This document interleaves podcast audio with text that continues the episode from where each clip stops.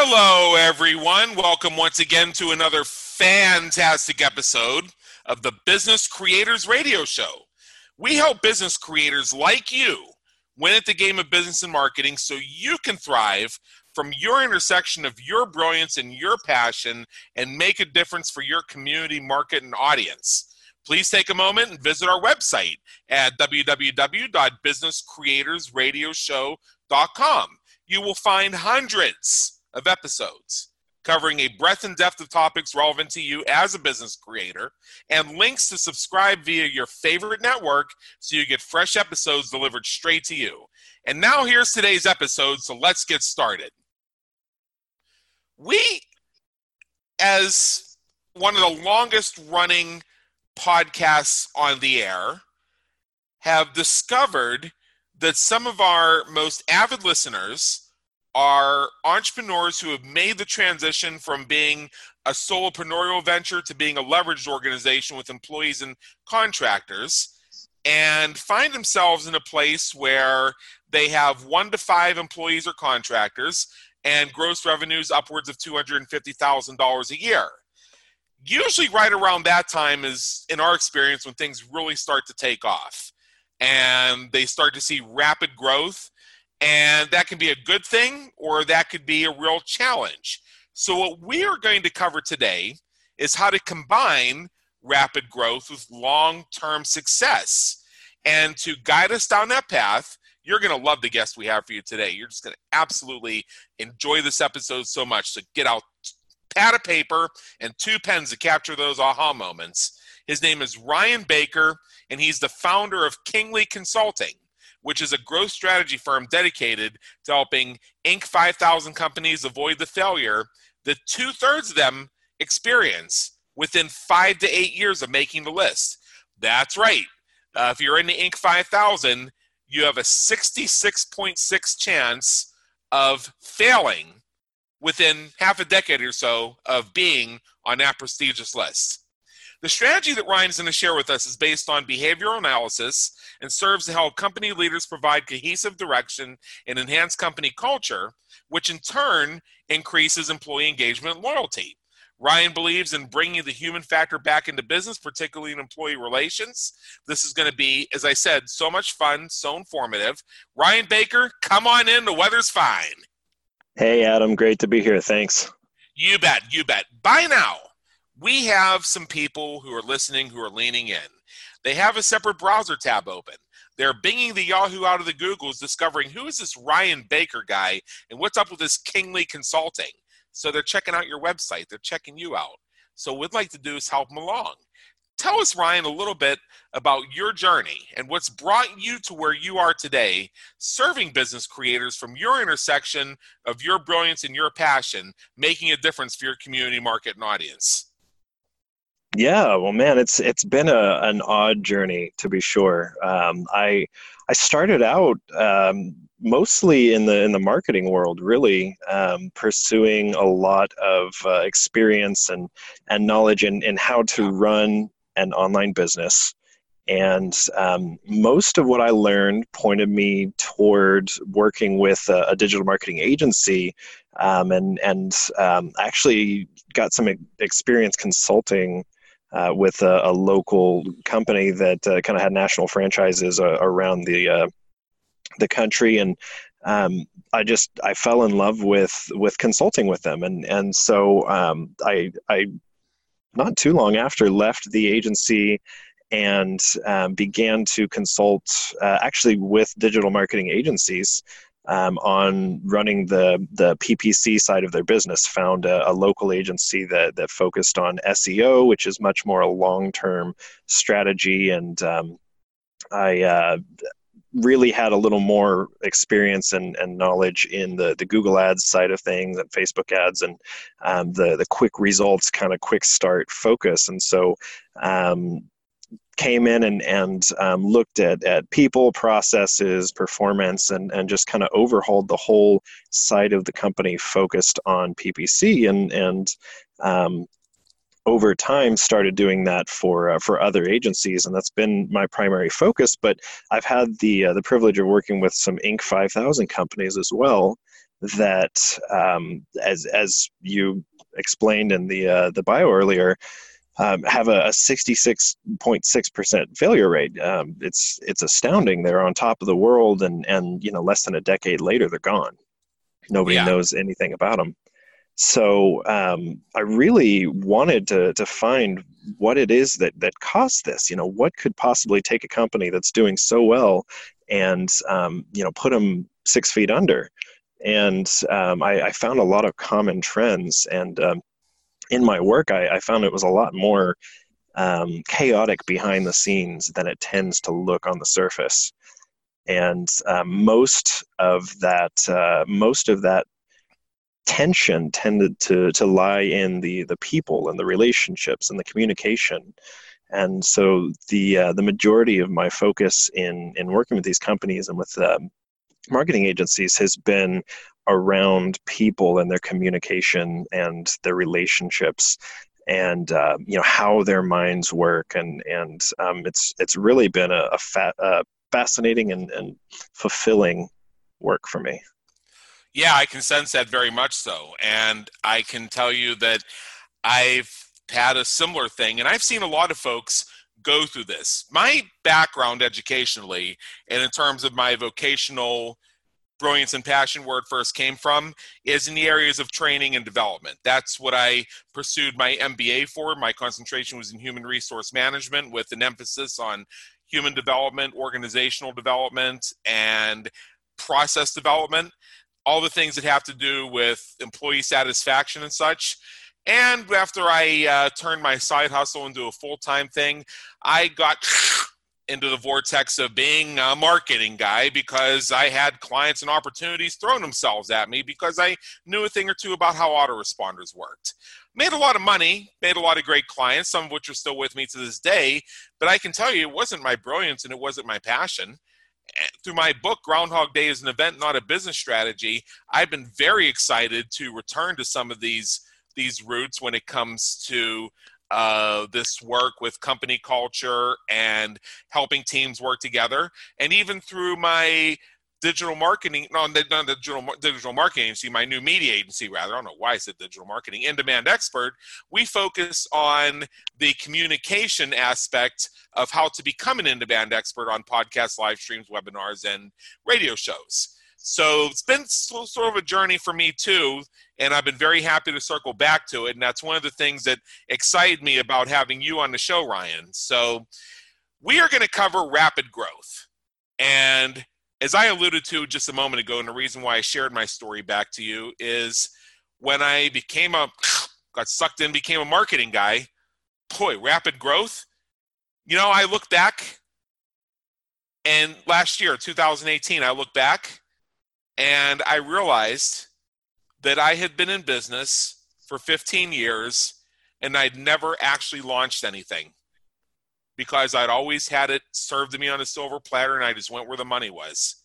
So not only was the growth rapid, but I wasn't even taking any ownership and control of it. So, what, in your estimation, Ryan, in your experience working with organizations, are the most common problems that you see in companies that go into rapid growth mode?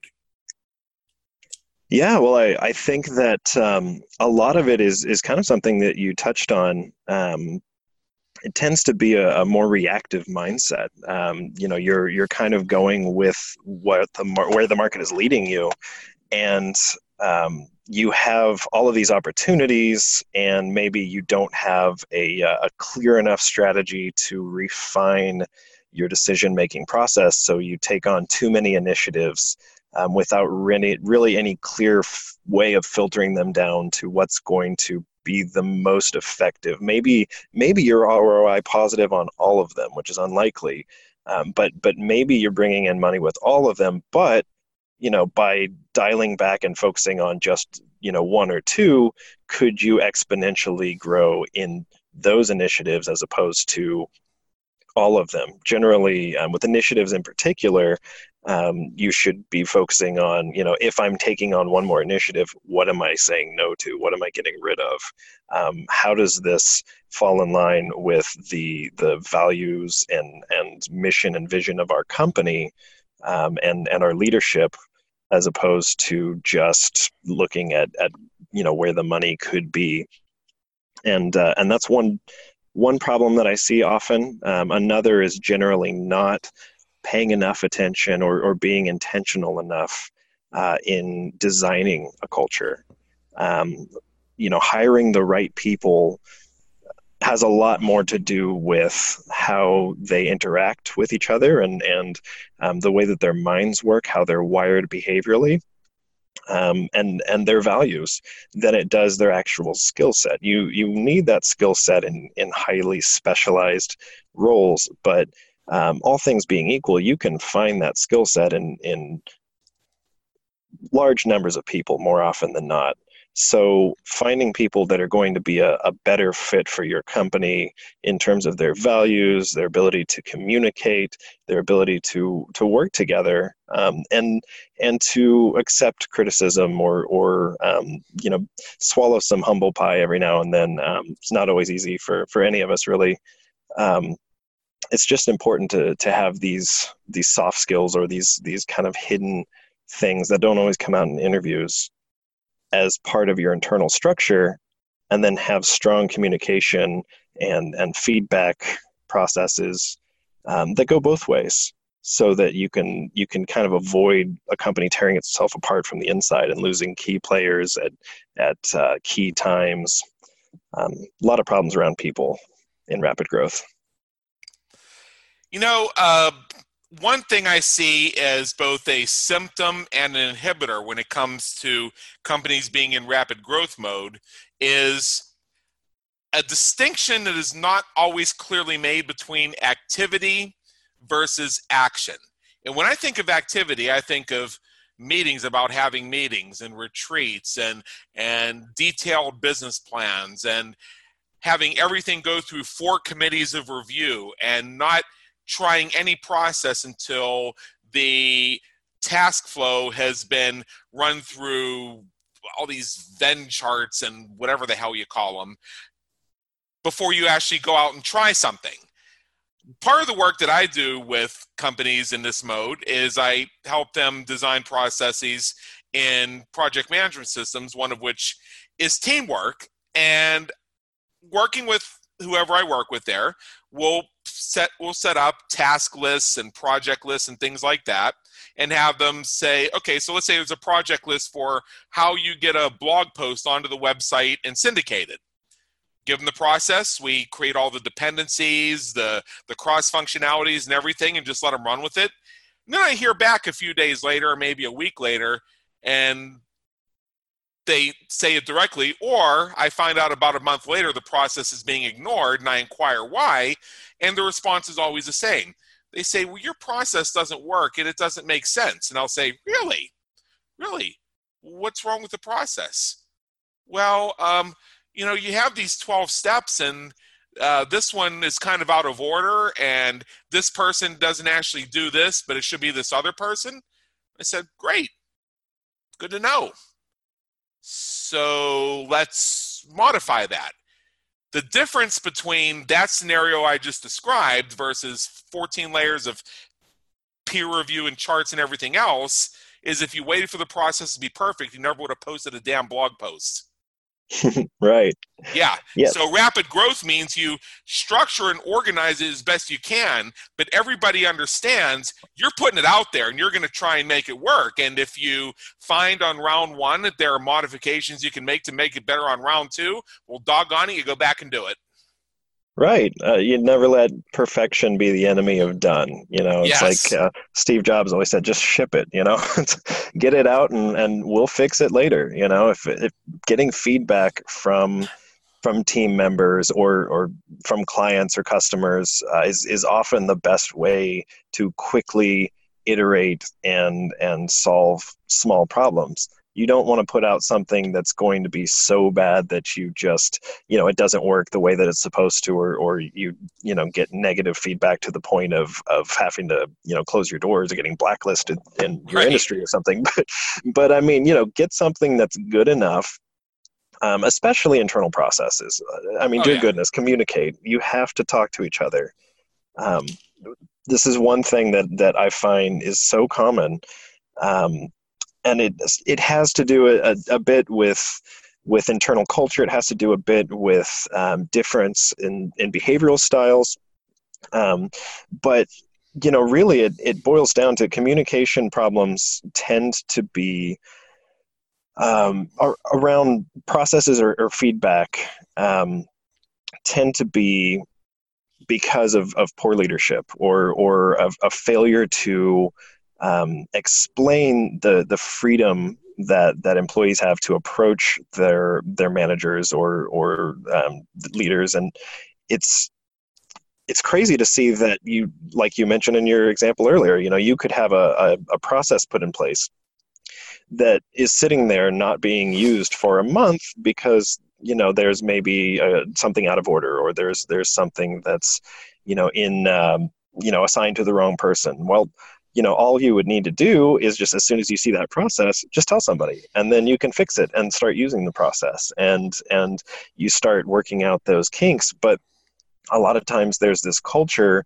of well I'll get in trouble if I complain about something or if I nitpick this or you know maybe the boss's ego is too fragile. And if I you know point this out then you know I'm going to get in trouble because it's like I'm insinuating he doesn't know what he's doing or uh-huh. or uh, you know you you run into these problems that it's it's all people focused. It's it's all around how people interact and the relationships that they have whether that's you know generally there's no difference between a, a relationship between two people in business and a relationship between two people out of business if there's something expected of one of the people.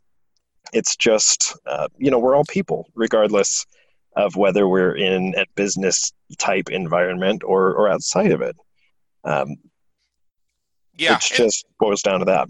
Oh yeah, yeah. And another thing that comes to mind, that's a great list you gave of areas you can look at for how you can make rapid growth happen more efficiently and effectively, stop what's getting in the way of it, is I had a situation many, many years ago in a job that I had. And uh, I was I I was a direct report to somebody who was a director level, and somebody some other director from some other department just came out of nowhere and went to my director and complained that I was getting uppity. Now, first of all, yes, I knew even then that could be implied racism. So you don't use the word uppity, number one.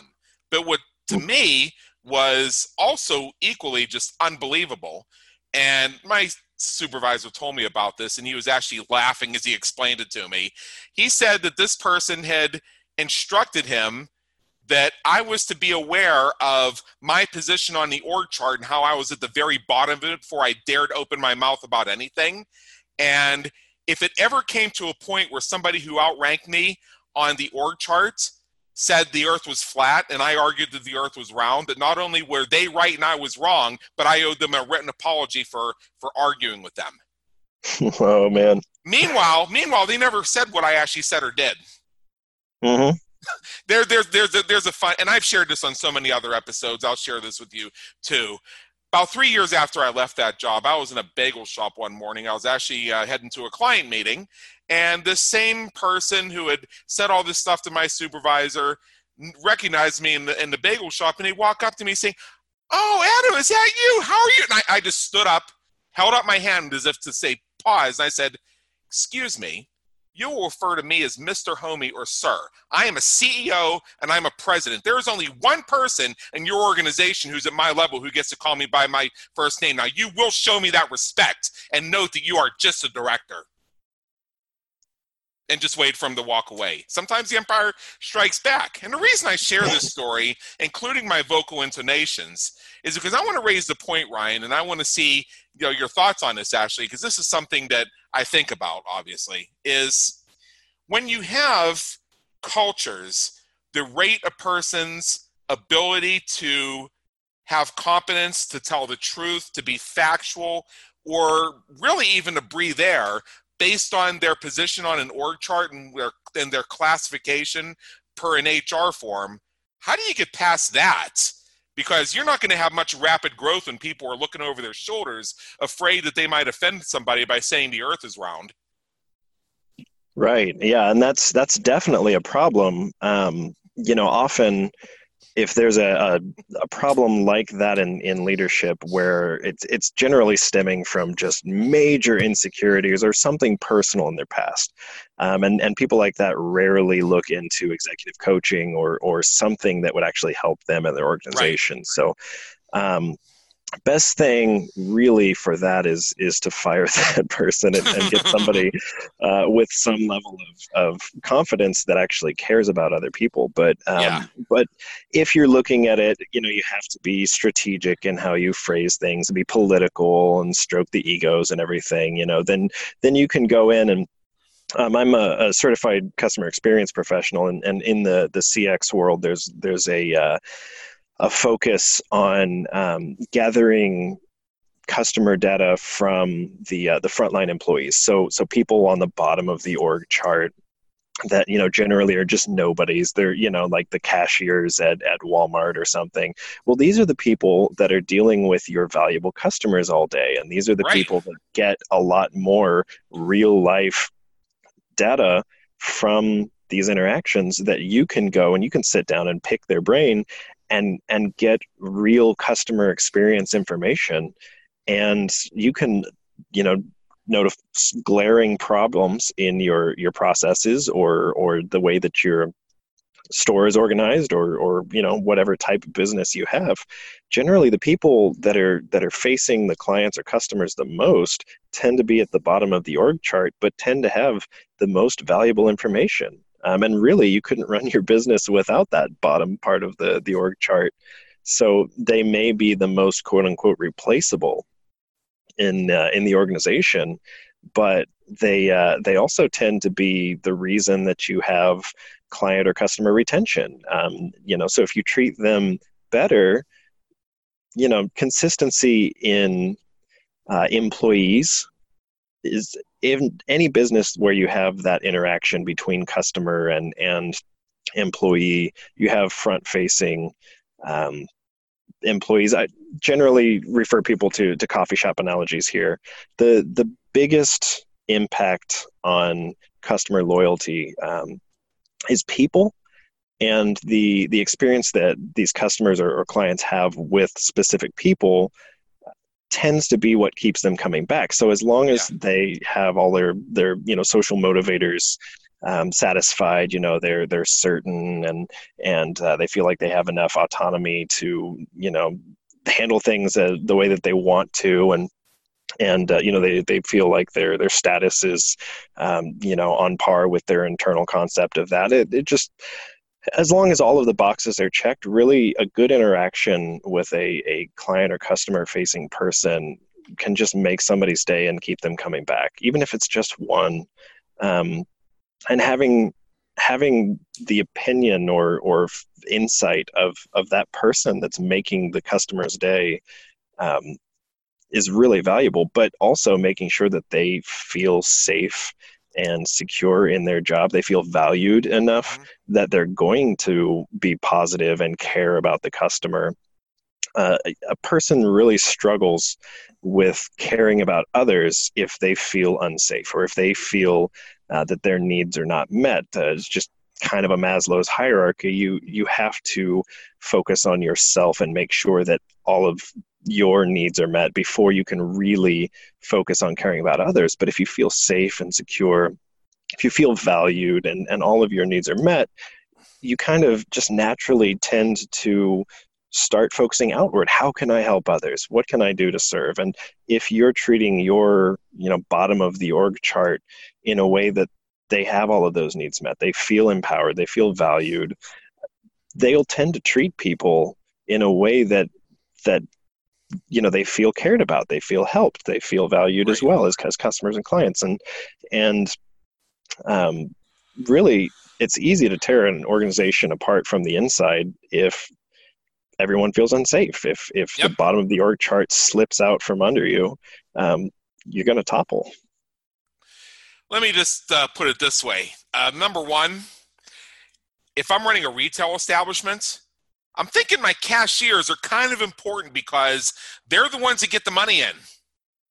I mean, yeah, I have a, I have marketing, I have people set up the shelves, I have this, that, and the other thing. but the money actually gets handed over to my cashier one way or another.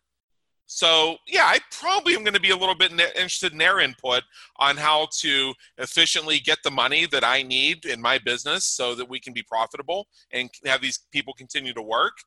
And if we want to get into how we treat, say, for example, the administrative assistant personnel in our organizations, uh, the ones who tend to get reminded how low they are in the org chart.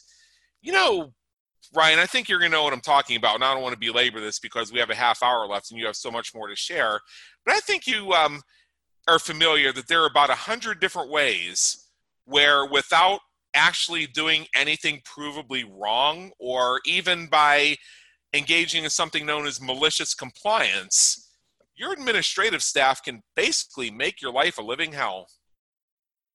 yeah, I think yeah, you know, definitely. Yeah, you know what I'm talking about, right? We don't have to get into it, but you know what I mean. Yeah, oh yeah, yep. Uh huh. So uh, when you and I were speaking earlier, you made a reference to a framework. So what's that about? Yeah. So um, basically, there are there are kind of four areas that I, I tend to notice um, real problems in in growth, um, problems or or real impact. Um, those areas are, are strategy, um, they are uh, customer understanding, um, advertising strategy, and um, culture or, or lifestyle and environment.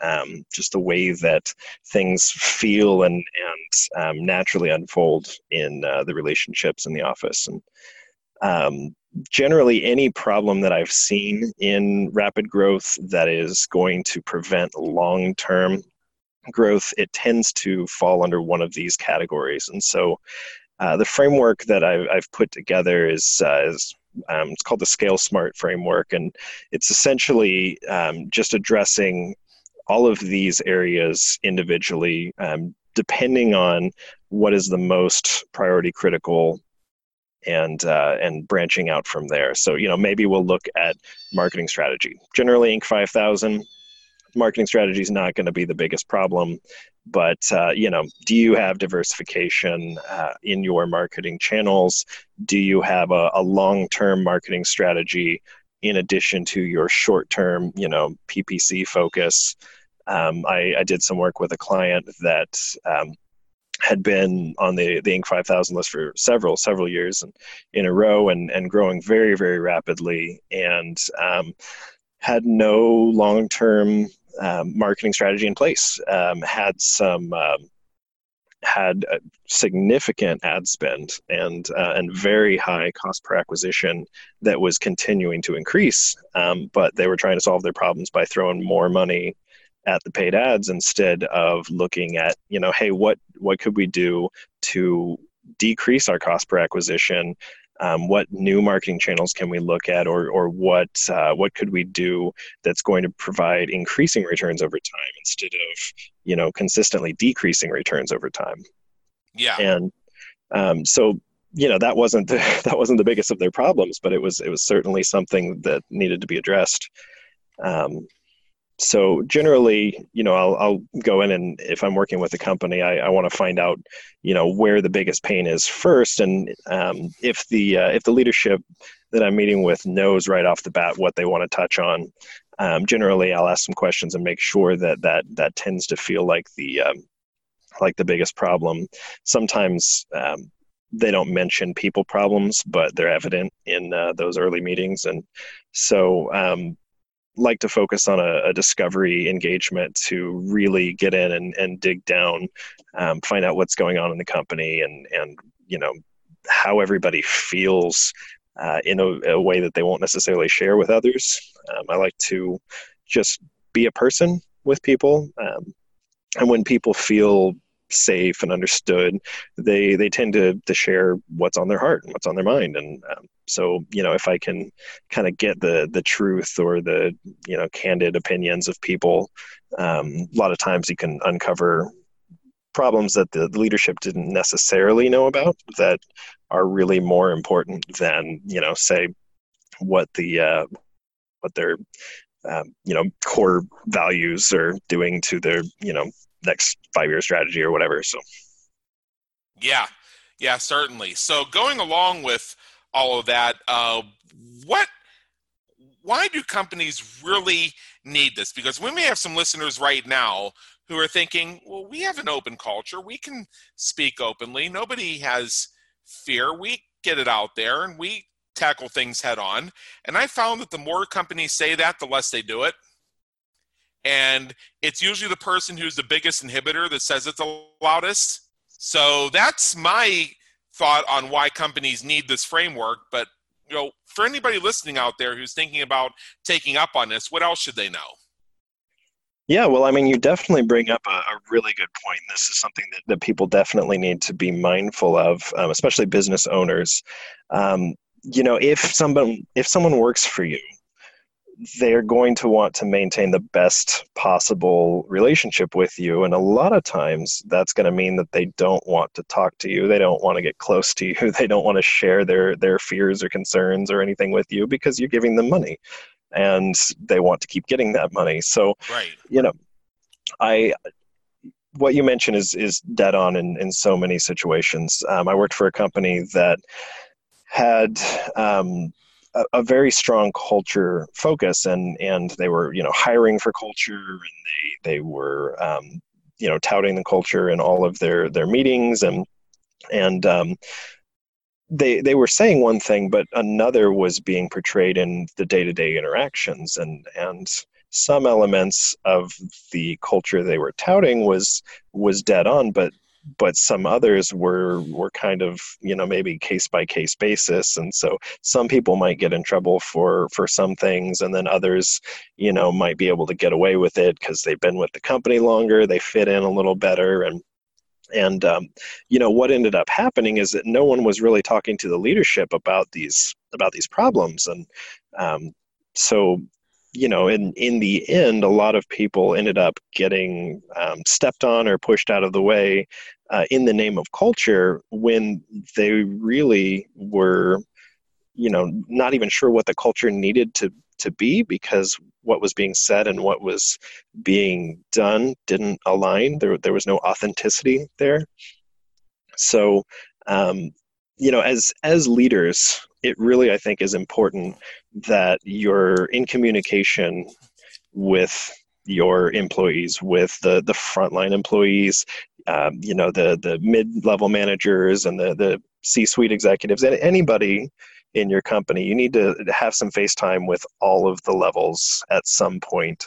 Um, you know, don't spend all your time talking to all of the people, but but get a feel for how the people in your company interact. Let them know that you care about them, and um, you know, communicate, communicate, communicate. it can't be stated enough. You you have yeah. to you have to be open and not not necessarily just open in in what you're willing to share but open in what you're willing to to hear and if the employees don't feel like they can tell you you know the the bad and the ugly along with the good then you're never really going to get a, a true picture of of how things look in your business and i think that it's important to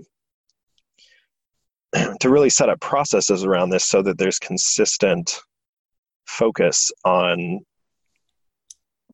meeting with people from all different levels and and sharing um, really reiterating what the culture should look like using observable behaviors um, you know if you have like a, four words that you know basically lay out what your culture is supposed to look like well you know maybe those four words are all have relative meanings based on people's backgrounds. So, you know, say you you want people to be transparent.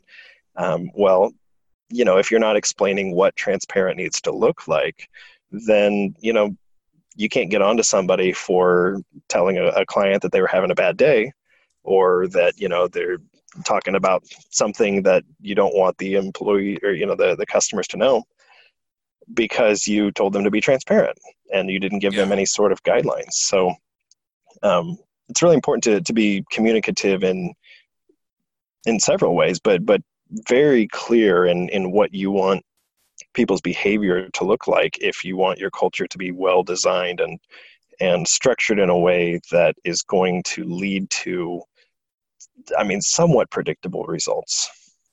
Yeah. Um, and I think what you raise is is very important, and this is why the structure and the framework are so important.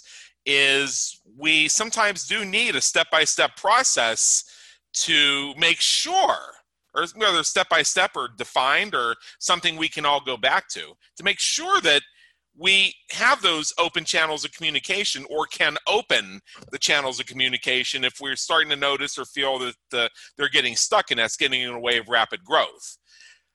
I have found mm-hmm. myself that there'll be cases where and I'll say this to clients, I'll say this to people who work for me, I'll say this to people I work for. I'll I'll say, look, really, really, um, I appreciate your faith in my intelligence to figure stuff out, but I really am not looking to. I'm really not seeing where exerting my brain for guessing games is going to help. So just spell it out for me. yeah, and I think, and I, and I think, I think with a framework, you can sometimes have some of those just spell it out for you type moments. Another tactic, and this is something I do with my consulting clients, is we have among our agreements and understandings that there's something that's known as a challenge question. What that means is at any time one of us simply has to say, I have a challenge question here.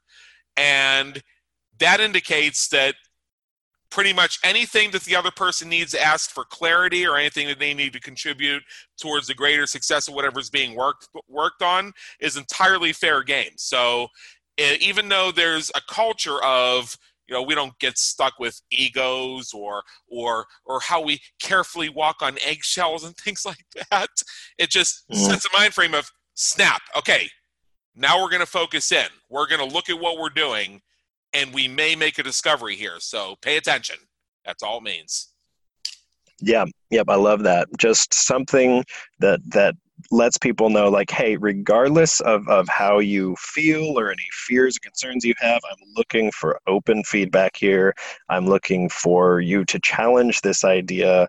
Uh, you know is there any way that i could be off my rocker a mile and a half or even just you know slightly wrong on something? What would you do differently? Um, you know just getting one person running a company is is not a business you know it's you've got uh, somebody that's self-employed or a, a, solopreneur.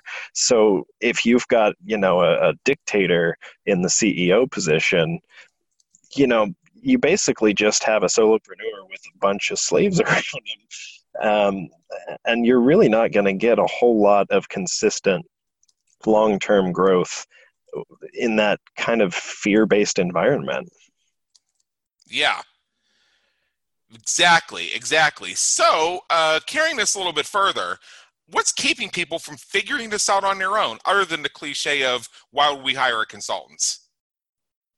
Yeah, I mean, the, generally you've got people walking around in the woods and they can't see the fact that there's a forest. Uh, you know, can't see the forest for the trees. It's it's again cliche, um, but generally, if you're in your if you're in your own boat, you can't see the the holes on the bottom. You know, you you can't always you, you get too close to something and you get bogged down in the day to day and sometimes you need that high level view to just show you what otherwise would be obvious you know generally if you're meeting with someone and and I mean, me, you know, I'll, I'll talk to people. I've, I've got some good friends I was I was having lunch with today that every now and then they'll they'll ask me a question like, well, you know, have you considered this? And it's just a facepalm moment. Oh man, well, you know, like this is what I do for a living, but it's my own business. You know, I, I'm all wrapped up in the day to day, and um, there's a lot of just really simple things that I don't always consider. So.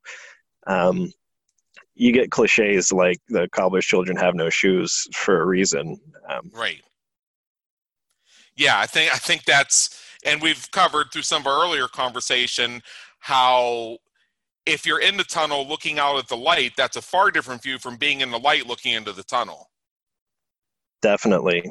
Definitely, yeah. Hindsight is is twenty twenty, but you know, hindsight when it's, um, you know, losing a, a fifty million dollar business is, you know, maybe a little more painful than hindsight of, um, you know, oh well, yeah, we we had a, a less profitable but you know now we can move forward um, you know with some outside help or or we can shift our approach to make sure that next year is profitable again. Right precisely. Now who is this framework in your experience going to work best for?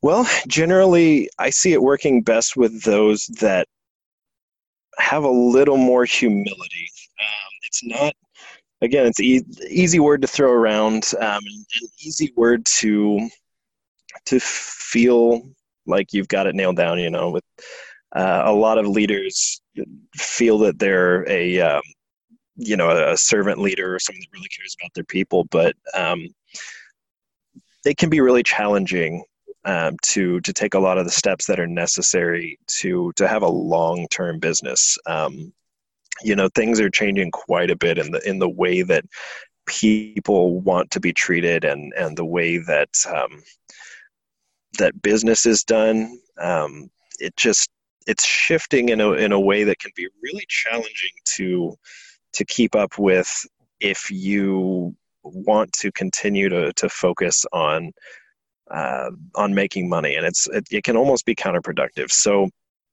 or uh, counterintuitive. So the the the people that this is going to work best for are the ones that are really open to um, not necessarily new ideas, but looking at things differently um, in in really empowering their team and listening to the ideas of their team, um, but but making sure that they're very clear on on what they want in their business, and making sure that they have a, uh, a clear idea of, of how the leadership should be um, together in, in one accord um, and, and how they should be interacting with the, uh, the employees. Um, you know, sometimes it requires a big shift in strategy, um, just overall business strategy, and, and sometimes it, it requires, um, you know, a, a, minor shift in, in marketing and messaging. Um, you know, it generally the best the best type of, of results are going to come from those that are that are open and that that really care. They're doing well, but they want to do better, and they want to do better not so that they can get more money, but so that they can serve their customers better, their clients better, and so that their employees have a, a better company to work at, and and they're proud to run a company that that cares. Um, those tend to to be the companies that get the best results out of this. Yeah, I think you're I think you're absolutely right about that. Now we've covered uh, most of the items that you originally shared with me in the green room that you wanted us to go over, but there's a couple other things I'd like to get into because we have just a couple extra minutes here and see if we can help some of our listeners understand even more importantly why this this whole work is so important for them. So as far as you know rapid growth and long-term success what we often find in long-term or rather rapid growth mode is that costs start to get out of control because rapid growth is usually when you start to see the revenue really flow in and you go from the the, the famine to a little bit of a feast and next thing you know you're starting to hemorrhage a little bit of cash. So how can we strike the balance? In your estimation as a business growth expert between being in a position where you're able to start investing more and having a process for doing it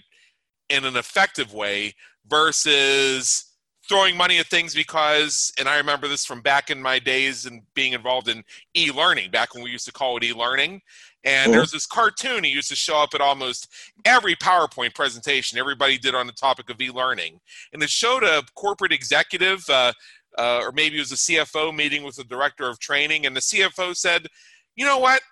I don't know what e-learning is, but if our competition has one, buy two of them." yeah. So how do how do we stop that from happening, but at the same time uh, allow that money to flow in such a way that it benefits the business? Yeah, great question. That's that's a big problem, definitely, and and I mean, really, to get down to the the human element involved there, um, a lot of times it's a pride issue. Um, you know, you've got the the leader sitting on top of the world, making more money they've ever made before, Yep. and just saying, you know what, just throw some money at it, we'll fix it. Um, you know, great analogy I like to point to is is the Lord of the Rings. You know, Peter Jackson was on a short budget making the fellowship of the ring and it was uh, just phenomenal movie. And as it continued to go and get a little bit more money here and there they were still on a tight budget for the, the lord of the rings each each of the movies. So they had to be resourceful they had to be creative um, and kind of scrappy.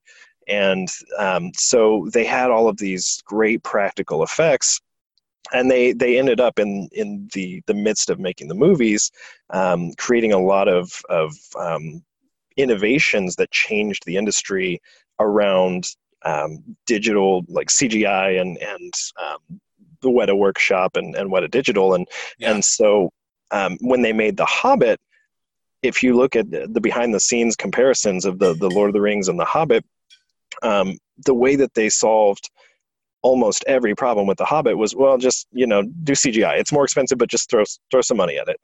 Whereas before they didn't have that luxury and so they used a decent bit of cgi in the lord of the rings. Um, but in the hobbit um, a lot of people tended to complain that there was less real meat to it. They, they couldn't it didn't resonate as strongly because it just there was too much cgi it was too too fantasy and there are some other things too but but the analogy um, fits i think really well that as as you grow um, you tend to have more money you feel like it's easier to solve problems because you have more money and you just throw money at it. So you know the company i mentioned earlier well if we put you know another 20% spend in we'll get another 20% um, you know lead boost. Well that's not the way it works.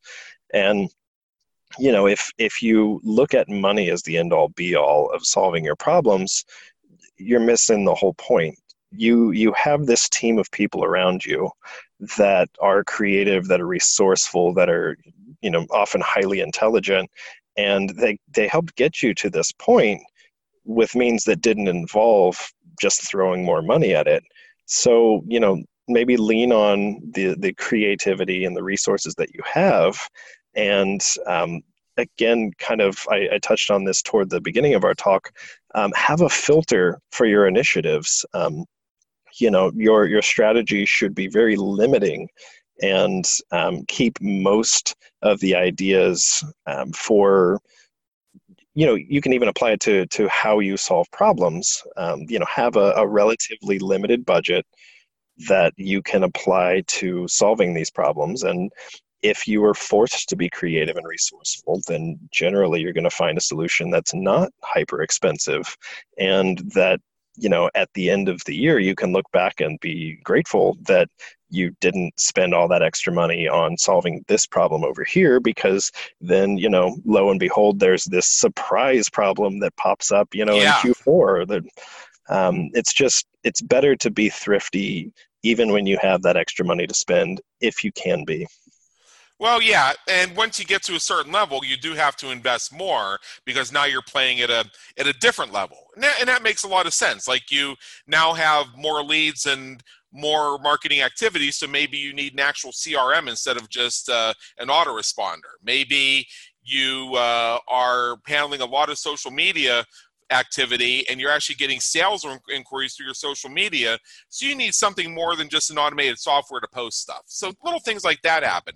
Here's where i've and again 16 17 years being one way or another in entrepreneurship here's something i've seen a lot uh, and i still see it to a degree this day. Let's say ryan you and i were um, uh, let's say you uh, and i were sitting down and we were brainstorming, like sort of like we're doing right now, and we come up with this business idea. So then imagine there's actually three of us here and there's a third person who's in our conversation. So the third person says, All right, guys, I think it's a great idea. I'll get the domain name. And so then the third person will go to their assistant and say, uh, I need you to please reserve this domain name and uh, make sure to get all the .com info, org, TV. Uh, we can't have anybody get this. We need the maximum privacy protection and the business registration and the partridge and the pear tree. And before you know it, you're paying 250 frickin' dollars to register an idea. Yeah.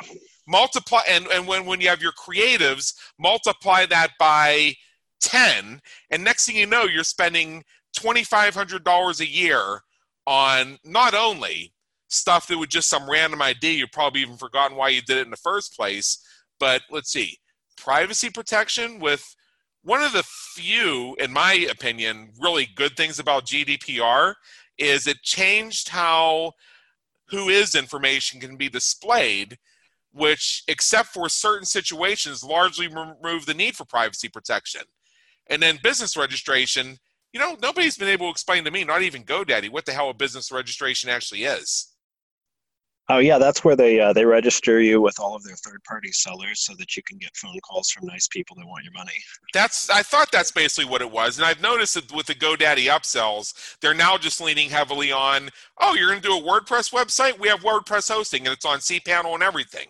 So at least they're uh, pushing aggressive upsells or moving in a forward instead of a sideways directions. Yeah, because I noticed that uh, especially after GDPR, the the uh, the uh, the constant pounding on the table of you must have privacy protection, you must have business registration, sort of disappeared. And then if you have some random idea called, um, you know, catonashelf.com, like elf on a shelf, but it's going to be your cat instead. Uh, you don't need like 29 different domain extensions because you don't have to also get the Bulgarian and the Romanian and the Transnistrian versions of it. Uh, usually, .com will do the job. So just by being smart about, yeah, I want to reserve catontheshelf.com because I really think we're going to do that this year. You can go from $250 to $9 just by being smart about it.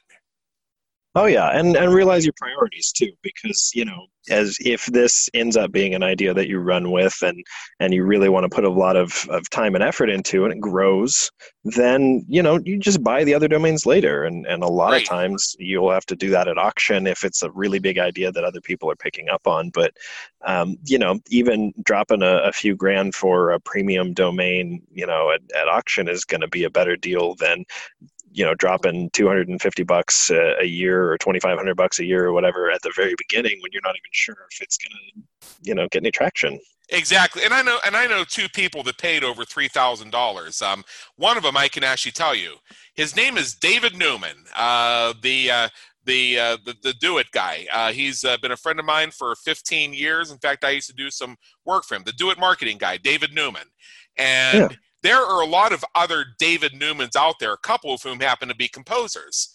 Well, mm-hmm. one day somebody came to my friend David Newman and said, Hey, would you like to have davidnewman.com? I got it for you. It's only $3,500. Well, he grabbed that thing with both hands. Mm-hmm. That's where it's worth it to spend $3,500. When you have a name like David Newman, it's actually a fairly common name, and you can actually get hold of the dot .com version of that. So if you want to run SEM on your own name and you have a common name, that's like manna from heaven. You go for that. Definitely. Yeah. Yeah.